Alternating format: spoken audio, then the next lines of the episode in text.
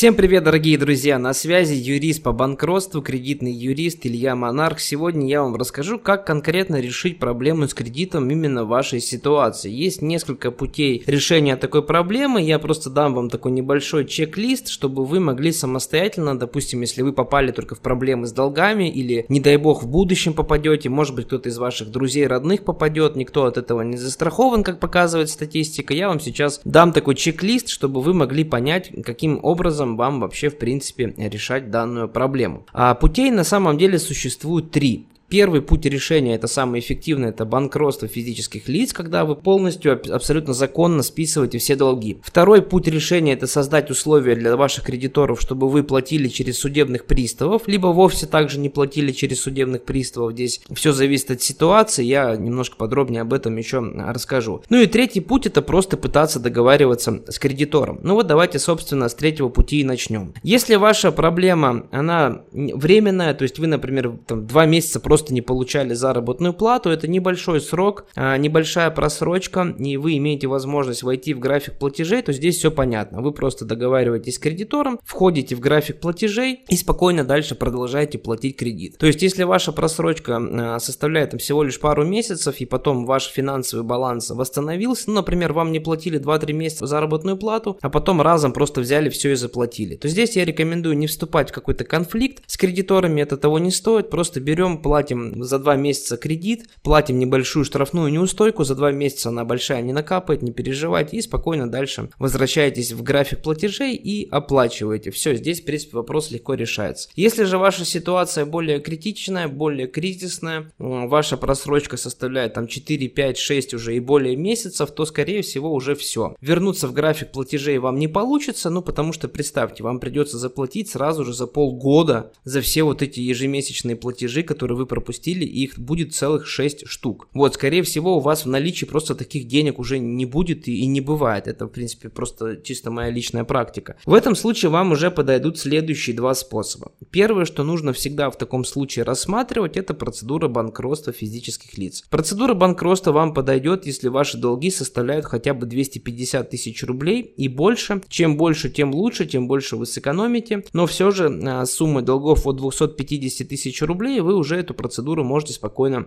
рассматривать. А какие есть нюансы? Если у вас не было сделочек, никаких вы ничего не продавали в предыдущие три года, а, то тогда проблем не будет вообще в принципе никаких. И второй нюанс это ваша заработная плата. Если она у вас есть, то в этом случае нужно посчитать, Следующая формула. Берете свою официальную заработную плату, именно официальный доход. Если вы что-то получаете там в конвертике, это не считаем. Берете официальный доход, вычитаете из этого дохода прожиточный минимум, установленный по вашему региону, это все в интернете есть, ребят, гуглится легко. И вот эту полученную цифру умножаем на 36. 36 это 3, это 3 года. Если вы получили цифру, которая меньше, чем все ваши долги с процентами, штрафами, неустойками, то все нормально, можете спокойно банкротиться. Если же ваш ваша цифра больше получилась, тогда в этом случае нужно насторожиться, возможно, вам банкротство не подойдет. Но в любом случае это все, конечно, лучше с юристами еще дополнительно обсудить. Если же у вас, например, есть ипотека или автокредит и еще много всяких там потребительских кредитов, и вы не хотите терять ипотечное жилье, а любой предмет залога при банкротстве теряется, то в этом случае вам банкротство 100% не подойдет. Значит, нужно рассматривать условия, когда вы можете выплачивать свой долг через судебных приставов. Почему через судебных приставов выплачивать выгодно? Да потому что сумма долга у вас фиксированная, она никуда не растет, вы в суде можете убрать излишне начисленные штрафы, пени, неустойки, которые вам банк насчитал, и спокойно можете через приставов посильными, удобными для вас платежами платить. То есть, если вы начинаете что-то вносить через судебных приставов, то пристав обычно не вас вообще не трогает, ничего не арестовывают, выезд за границу не закрывают, вы спокойно живете, но считаете, что также дальше спокойно платите свой кредит только через судебных приставов. Вот такие, друзья, три варианта, пожалуйста, рассмотрите удобный для вас. Я желаю вам удачи, нужна будет помощь, вы знаете, где меня найти.